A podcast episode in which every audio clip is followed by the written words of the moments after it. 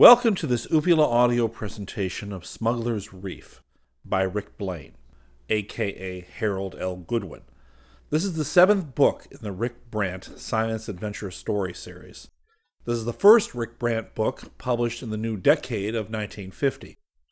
The story concerns Rick and Scotty stumbling across a cadre of smugglers in New Jersey near Spindrift Island. They employ a newly developed infrared camera to gather evidence against the smugglers and get them arrested. As usual, the guys get themselves into pretty deep trouble pretty quickly. Rick and Scotty are on their own in this adventure, without the support of any of the Spindrift scientists, though they do get a hand from new friends such as the likable old salt Captain Mike, and some familiar members of the Fourth Estate. And now, Smuggler's Reef. Chapter 1 Night Assignment Adventure, Rick Brant said, is kind of hard to define because what might be adventure to one person might be commonplace to another. He took a bite of cake and stretched his long legs comfortably. Now you take flying with Scotty. That's the most adventurous thing I do. Mr. and Mrs. Brant and Jerry Webster looked at Don Scott, the object of Rick's jibe, and waited for his reply. Verbal warfare between the two boys was a usual feature of the evening discussions on the big front porch of the Brant home on Spindrift Island. Scotty was a husky, dark haired young man, and he grinned lazily. You've proven your own point, he returned. Fine with me is adventure to you, but safe travel to anybody else. I'd say the most adventurous thing you do is drive your car. Mrs. Brant, an attractive, motherly woman, poured another cup of coffee for Jerry Webster. The young reporter had started the discussion by stating wistfully that he wished he could share in some of the Brant adventures. Why do you call Rick's driving adventurous? she asked. The dictionary says so, Scotty replied. One definition of adventure is a remarkable experience. Hartson Brant, Rick's scientist father, grinned companionably at his son. I agree with Scotty. Not only is Rick's driving a remarkable experience, but it fits the rest of the definition the encountering of risks, hazardous enterprise. Jerry Webster rose to Rick's defense. Oh, I don't know. Rick always gets there.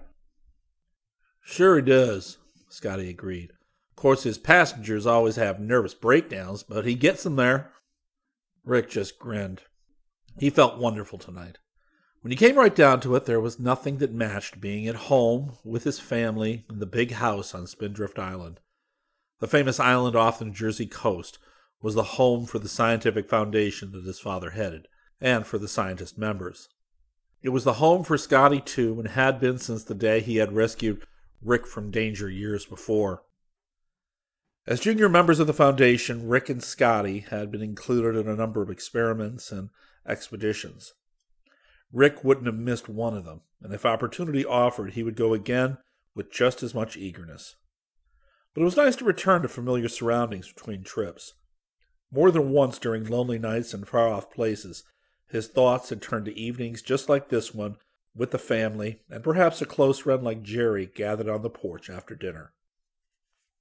Rick Scotty and Barbara Brant had only recently returned from the South Pacific, where they had vacationed aboard the trawler Tarpon.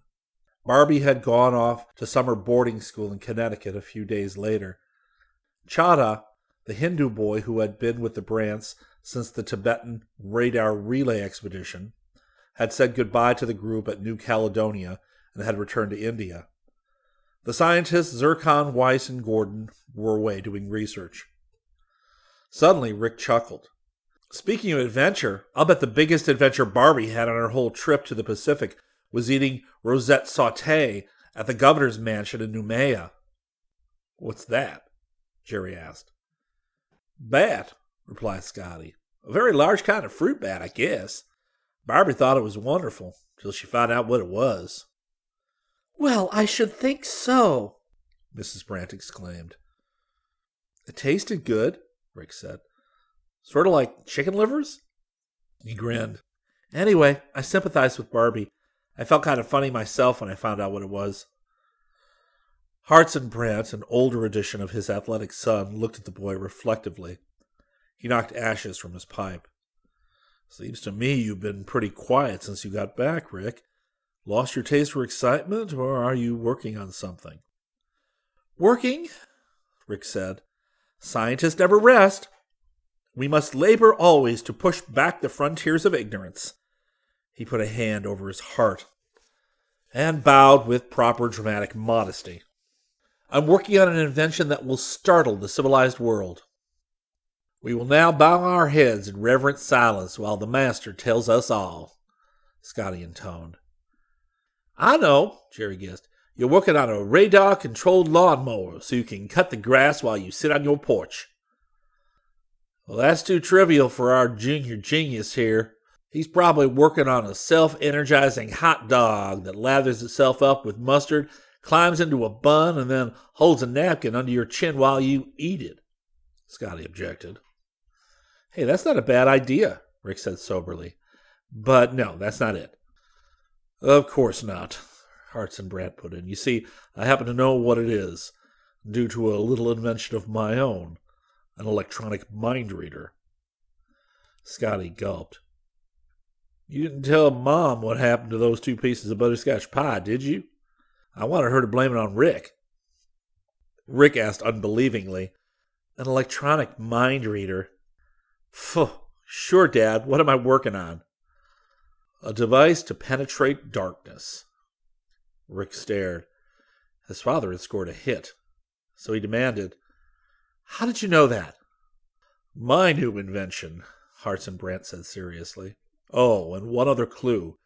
Yesterday morning, the mail brought me a bill for a thousand feet of 16 millimeter infrared motion picture film. So that was it. Rick grinned. I hope your new invention told you I asked the film company to send the bill to me and not you. It did. The bill was actually addressed to the Spindrift Foundation. Attention, Mr. Brant. Since I didn't know which Mr. Brant it meant, I opened it. Don't worry, Rick. I'll let you pay for it. Thanks, Dad, Rick said. But don't make any sacrifices. You can pay for it if you want. Don't want to, Hartson Brant replied. I haven't the slightest use for motion picture film. Because Rick has the only motion picture camera on the island, Scotty finished. He frowned at his friend. You keeping secrets, huh? Well, I'm not sure it'll work, Rick explained. He hated to brag about an idea and then have it turn out to be a dud. Consequently, he seldom mentioned that he was working on anything until he knew it would be successful. What does the film have to do with penetrating the darkness? Jerry Webster inquired. Rick caught the look of interest on his father's face. Ask Dad, he said. The electronic mind reader probably has told him all about it. Of course. Rick is planning to take movies at night without lights. Jerry looked skeptical. How? Rick stood up. Long as we've started talking about it, I may as well just show you. The others rose too. As they did, a shaggy little dog crawled out from under Rick's chair where he'd been napping. Dismal and I will put the cake away, Mrs. Brant said. At the sound of his name, the pup rolled over onto his back and played dead. That was his only trick. Rick bent and scratched his ribs in the way the pup liked. Go with Mom, he commanded. Come on, the rest of you. Maybe I can get some free advice from the director of the Spindrift Foundation. Hartson Brant smiled. If you are looking for a technical consultant, Rick, My price is very reasonable. It would have to be, Rick admitted ruefully. I've spent my entire fortune on this thing. Yeah, a whole dollar, Scotty added. The boys' rooms were on the second floor in the north wing of the big house. But where Scotty's was usually neat as a barrack squad room, the result of his service in the Marines, Rick's was usually a clutter of apparatus. Living on Spindrift Island with the example of his father and the other scientists to follow, it was natural he should be interested in science. He was more fortunate than most young men with such an interest because he was permitted to use the laboratory apparatus freely, and his part time work as a junior technician gave him spending money with which to buy equipment. Another source of revenue was his little two seater plane. He was the island's fast ferry service to the mainland. His room was neater than usual at the moment because he had not bothered to connect most of his apparatus after returning from the South Pacific. The induction heater that he used for midnight snacks was in a closet.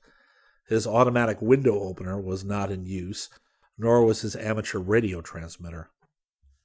He opened a workbench built into one wall and brought out a motion picture camera. It was a popular make with a type of lens mount that permitted fast switching of lenses. It used 100 foot rolls of 16 millimeter film. He put the camera on the table. Then from a cupboard he brought out what appeared to be a searchlight mounted on top of a small telescope. That's a sniper scope, Scotty exclaimed in recognition. Rick nodded. No reason why it shouldn't work very well, Rick, Hartson Brant said. Jerry Webster sighed. Excuse my ignorance, what's a sniper scope? They were used during the last war, Scotty explained. He picked up the unit and pointed to the light, which was about the size and shape of a bicycle headlamp. The searchlight throws a beam of black light. Rick would call it infrared. Anyway, it's invisible. The telescope is actually a special telescopic rifle sight that'll pick up infrared. You can use the thing in total darkness, mount it on a rifle, and then go looking for the enemy. Since he can't see the infrared, he thinks he's safe. But you can see him through the scope just as though he had a beam of white light on him. I see, Jerry said. Where are the batteries? Rick brought out a canvas covered case that looked like a knapsack. It had a crank on one side and a pair of electrical connections. It's not a battery, explained. It's a small spring driven dynamo. Jerry nodded. I get it now. You rig this thing on the camera, which is loaded with infrared film. The film registers whatever the infrared searchlight illuminates, right? Well, that's the idea, Hartson Brant agreed. But it isn't as simple as that, is it, Rick? Far from it. I have to determine the effective range. Then I have to run a couple of tests to find out what exposure I have to use. Then I have to find the field of vision of the telescope as compared with the field of the lens. A lot depends on the speed of the film emulsion. That'll limit the range. The searchlight is effective at 800 yards, but I'll be lucky if I can get a picture at a quarter of that. Where'd you get that sniper scope from? Scotty wanted to know. By mail. I read an ad in the magazine that advertised a lot of surplus war equipment, including this. You might have said something about it, Scotty reproached. Rick grinned. You were too busy working on the motorboats. I knew you couldn't have two things on your brain at one time. Since the young men had returned from vacation, Scotty had been overhauling the engines of the two motorboats that were used, along with Rick's plane, for communication with Whiteside, the nearest town on the mainland. I have a book downstairs I think you'll find useful, Rick, Hartson Brant said. It gives the comparative data on lenses. It may save you some figuring. Thanks, Dad. I may have to ask your help in working out the mathematics, too. Anyway, he stopped as the phone rang. In a moment, Mrs. Brant called, Jerry! It's your paper! All right, something must have popped. Jerry ran for the door. Rick hurried after him, Scotty and the scientist following. The Whiteside Morning Record, for which Jerry worked, must have had something important come up to phone Jerry on his night off. In the library, Jerry picked up the phone. Webster? Oh, hello, Duke. Where? Well, why can't one of the other guys cover it? Okay. Okay, I'll be on my way in a minute. How about a photographer? Wait, hold the phone. I'll ask him. He turned to Rick. Duke wants to know if you can take your camera and cover a story with me. A trawler went ashore down at Seaford. Rick nodded quick assent. The little daily paper had only one photographer who evidently wasn't available. It wouldn't be the first time he had taken pictures from Duke Barrows, the paper's editor. He'll do it. We're on our way. Jerry hung up. Have to work fast. We start printing the paper at midnight. It's nine now, Scotty said. Rick ran upstairs and opened the case containing his speed graphic, checking to be sure he had film packs and bulbs. Then he snapped the case shut and hurried downstairs with it. Jerry and Scotty were waiting at the door. Don't be out too late, Mrs. Brant admonished. Dismal whined to be taken along. Sorry, boy. Rick patted the pup. We'll be home early, Mom. Want to come along, Dad? Not tonight, thanks, the scientist replied. I'll take advantage of the quiet to catch up on my reading. In a moment, the three boys were hurrying toward the hook shaped cove in which the motorboats were moored. Although Spindrift Island was connected to the mainland at low tide by a rocky tidal flat, there was no way for a car to get across. The cove was reached by a flight of stairs leading down from the north side of the island. Elsewhere, the island dropped away in cliffs of varying heights and steepness to the Atlantic. They ran down the stairs and got into the fastest of the two boats, a slim speedboat built for eight passengers. Rick handed Scotty his camera case and slid in behind the wheel. While Jerry cast off, he started the engine and warmed it up for a moment. Then, as Jerry pushed the craft away from the pier, he backed out expertly, spun the boat around, and roared off in the direction of Whiteside Landing. Let's have the story, Scotty shouted above the engine's roar. A fishing trawler from Seaford ran aground, Jerry shouted in reply. Duke figures it's an unusual story because those skippers have been going out of Seaford for a hundred years without an accident. There's no reason why one of them should have run onto well charted ground in clear weather. Scotty squinted at the sky. It's not exactly clear weather. There's a moon just coming up. It's kind of hazy out. Yeah, but you couldn't call it bad weather either, Jerry pointed out. Not from a seaman's viewpoint, anyway. Where did the trawler run aground? Rick asked. Arm of land that extends out into the sea above Seaford, Jerry replied. It's called Smuggler's Reef.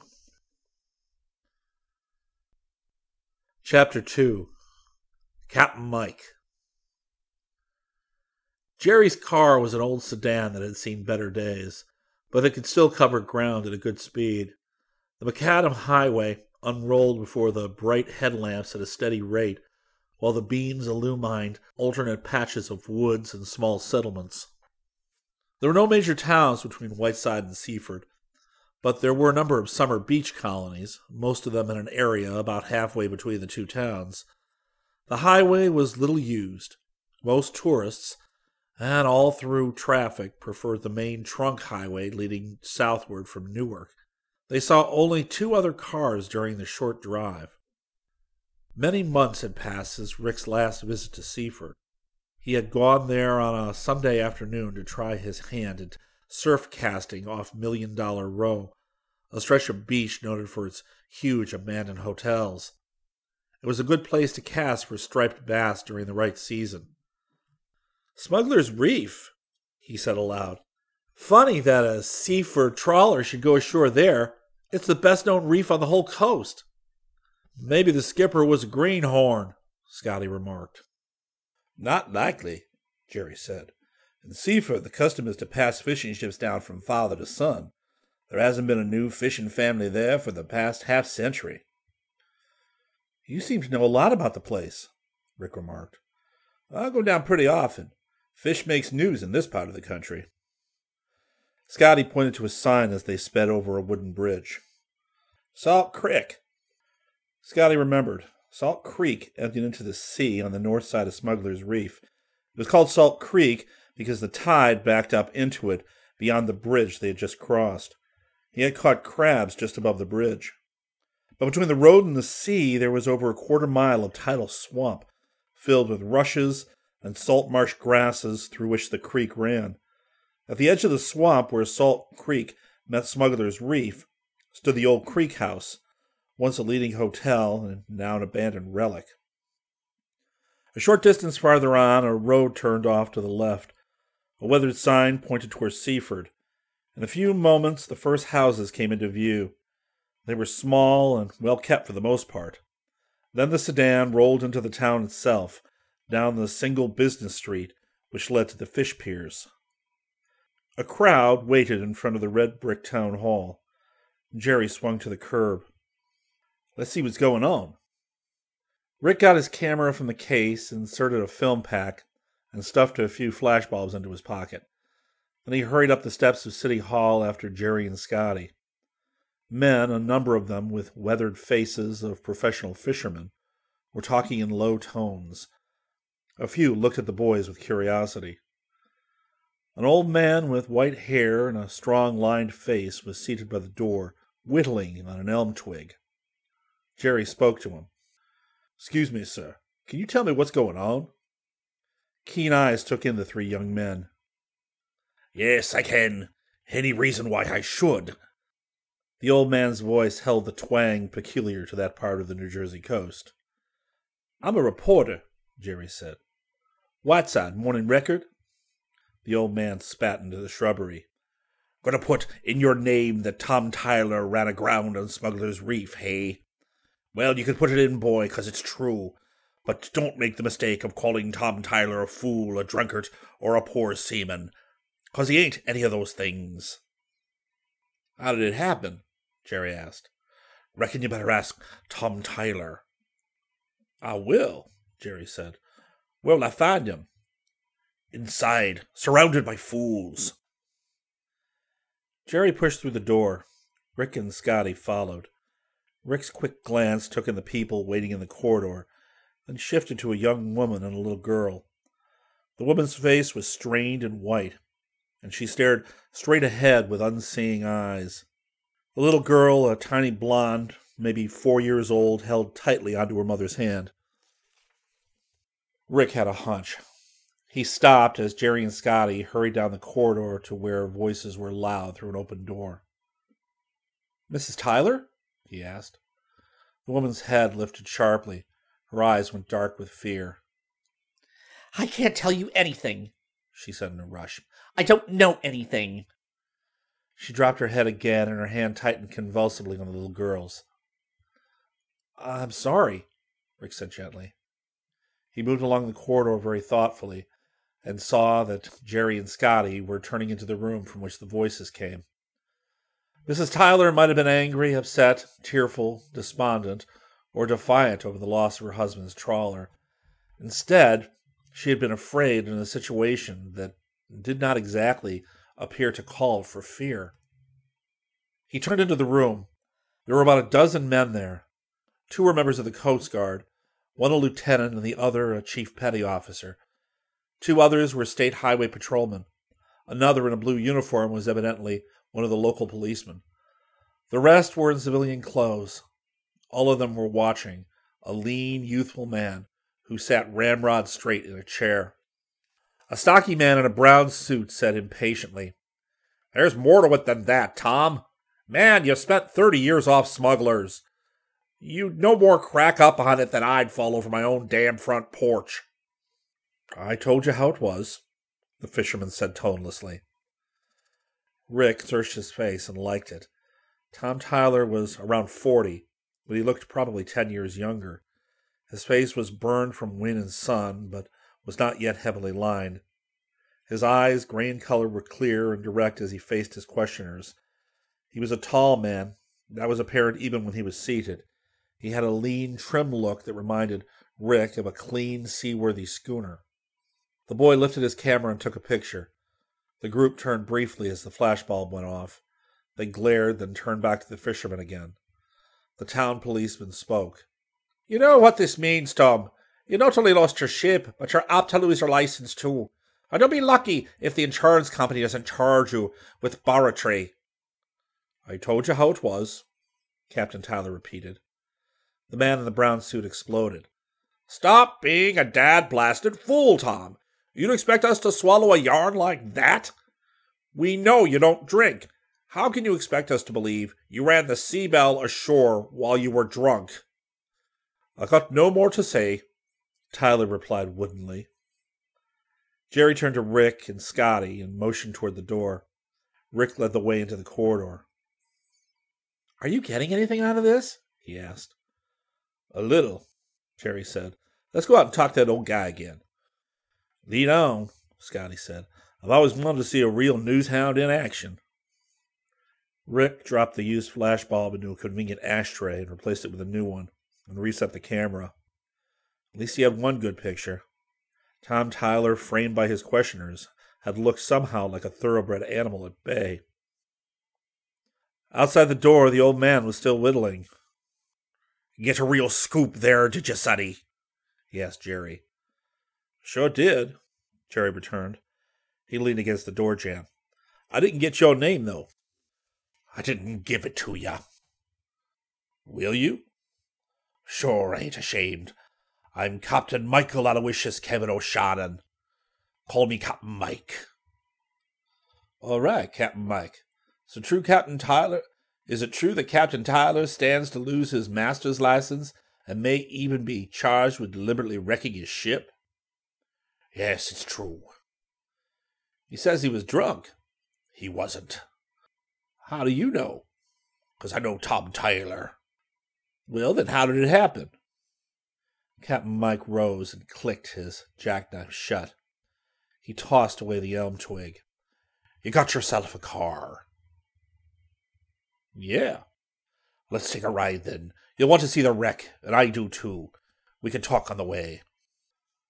The boys accepted with alacrity. Rick and Scotty sat in the back seat, and the captain rode up front with Jerry.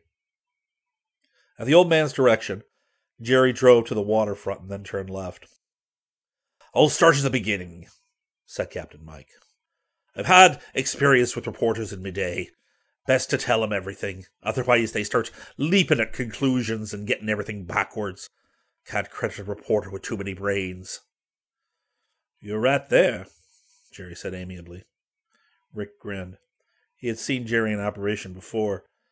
The young reporter didn't mind any kind of insult if there was a story in the offing. Rick guessed the newspaper trade wasn't a place for thin skins. Well, here are the facts, the sea captain continued. Tom Tyler, master and owner of the Seabelle, was coming back from a day's run. He'd had a good day. The trawler was practically awash with a load of menhaden. In case you don't know, menhaden are fish, not eaten fish, but commercial. They get oil and chicken and cattle feed from 'em, and the trawlers out of this port collect 'em by the millions of tons every year. We know, Jerry said. Aha. As I said, the trawler was full up with menhaden. Tom was at the wheel himself. The rest of the crew, five of 'em, was making snug. There was a little weather making up, not much, but enough to interfere with Tom seeing the light at the tip of Smuggler's Reef. He saw it clear. He admits it. Now. All you do is give the light a few fathoms clearance to the starboard. But Tom didn't. And what happened? He ran smack onto the reef, Scotty put in. He surely did. The crew, all of 'em being aft, didn't see a thing. First, they knew they were flying through the air like a bunch of hooked mackerel and banging into net gear. One broken arm, a lot of cuts and bruises among among 'em. The trawler tore her bottom out and rested high and dry, scattering fish like a fertilizer spreader. Tom Tyler said he took one drink and it went to his head. The old man snorted. It's bilge, sheer bilge. He said hitting the reef sobered him up. Maybe it did, Jerry ventured. Hogwash. There wasn't a mite of drink on his breath. And what did he drink? There ain't nothing could make an old hand like Tom forget where a light was supposed to be. No, the whole thing is fishy as a bin of herring.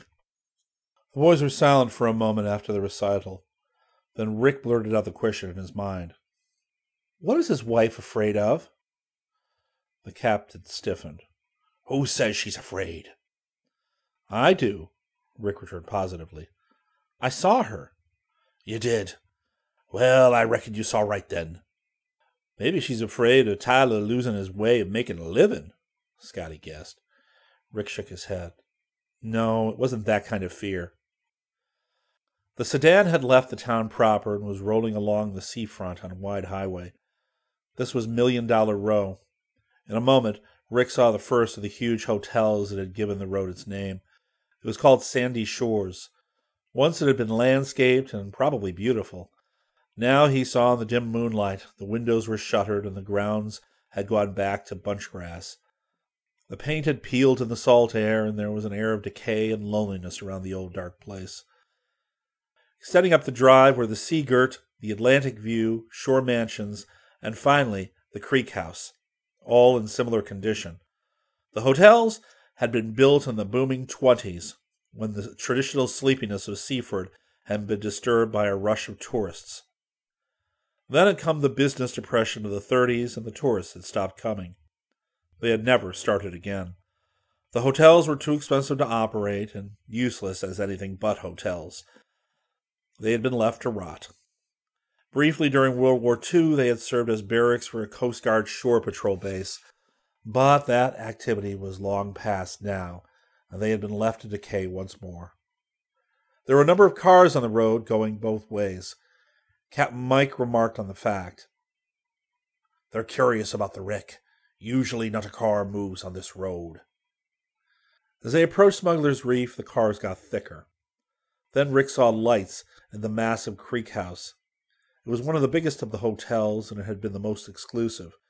It had its own dock on Salt Creek, and it was protected from prying eyes by a high board fence. Two rooms on the second floor were lit. It's occupied, Captain Mike affirmed. Family name of Kelso's renting it. Claim they need the salt air and water for their boy. He's ailing. Must be a big family, Scotty said. Oh, they don't use all of it. Just a couple of bedrooms and the kitchen. No one knows much about 'em, and they don't seem to work at anything. City folks. Keep to themselves. Rick guessed from the note of irritation in Captain Mike's voice that he resented the Kelsos' evident desire for privacy. Probably he had tried to satisfy his curiosity about them and had been rebuffed. Jerry pulled up in front of the hotel and stopped the car. The boys piled out, anxious for a glimpse of the trawler. Rick crossed the road and looked out to sea. Smuggler's Reef was a gradually narrowing arm of land that extended over a quarter mile out into the sea. In front of the hotel, it was perhaps 200 yards wide. Then it narrowed gradually until it was a little more than a wall of piled boulders. On its north side, Salt Creek emptied into the sea. Beyond the creek was the marsh with its high grasses. At the tip of the reef, a light blinked intermittently. That was the light that Tyler had failed to keep on his starboard beam. A few hundred feet this side of it was a moving cluster of flashlights. It was too dark to make out details, but Rick guessed the lights were at the wrecked trawler. Got your camera? Jerry asked. Rick held it up. Then let's go. Time is getting short. I have to get the story back. With Captain Mike leading the way, surprisingly light on his feet for his age, the boys made their way out along the reef. A short distance before they reached the wreck, they passed a rusted steel framework. Used to be a light tower, Captain Mike explained briefly. They put up the new light on the point a few years back and put in an automatic system. This light had to be tended. At the wreck, they found almost two dozen people. Flashlights picked out the trawler. It had driven with force right up onto the reef, ripping out the bottom and dumping thousands of dead Menhaden into the water. They lay in clusters around the wreck, floating on the water in silvery shoals. The air was heavy with the reek of fish and spilled diesel oil. There was little conversation among those who had come to visit the wreck. When they did talk, it was in low tones. Rick thought it was strange because anything like this was usually a field day for self appointed experts who discussed it in loud tones and offered opinions to all who would listen. Then, as he lifted his camera for a picture, he saw the men look up, startled at the flash. He saw them turn their backs quickly so their faces would not be seen if he were to take another picture. He sensed tension in the air, and his lively curiosity quickened. This was no ordinary wreck. Something about it had brought fear. Or was it that the fear had brought the wreck? Let's go, Jerry said. We got a deadline to make. Rick lay awake and stared through the window at the darkness. Jerry had the pictures and story, and there seemed to be nothing else to do except to cover the hearing that would follow. The results were a foregone conclusion. Trawler skipper admits he ran ship aground while drunk. Case closed. Again, Rick saw the fear written in Mrs. Tyler's face. Again, he sensed the tension among the men who gathered at the wreck. And he believed Captain Mike had left some things unsaid in spite of his apparent frankness. Scotty, he whispered. Scotty's voice came low through the connecting door. I'm asleep. Same here. Let's go fishing tomorrow. Okay, I know where the blackfish will be running. Do you? Where? Rick grinned sleepily as Scotty's whisper came back. Off Smuggler's Reef?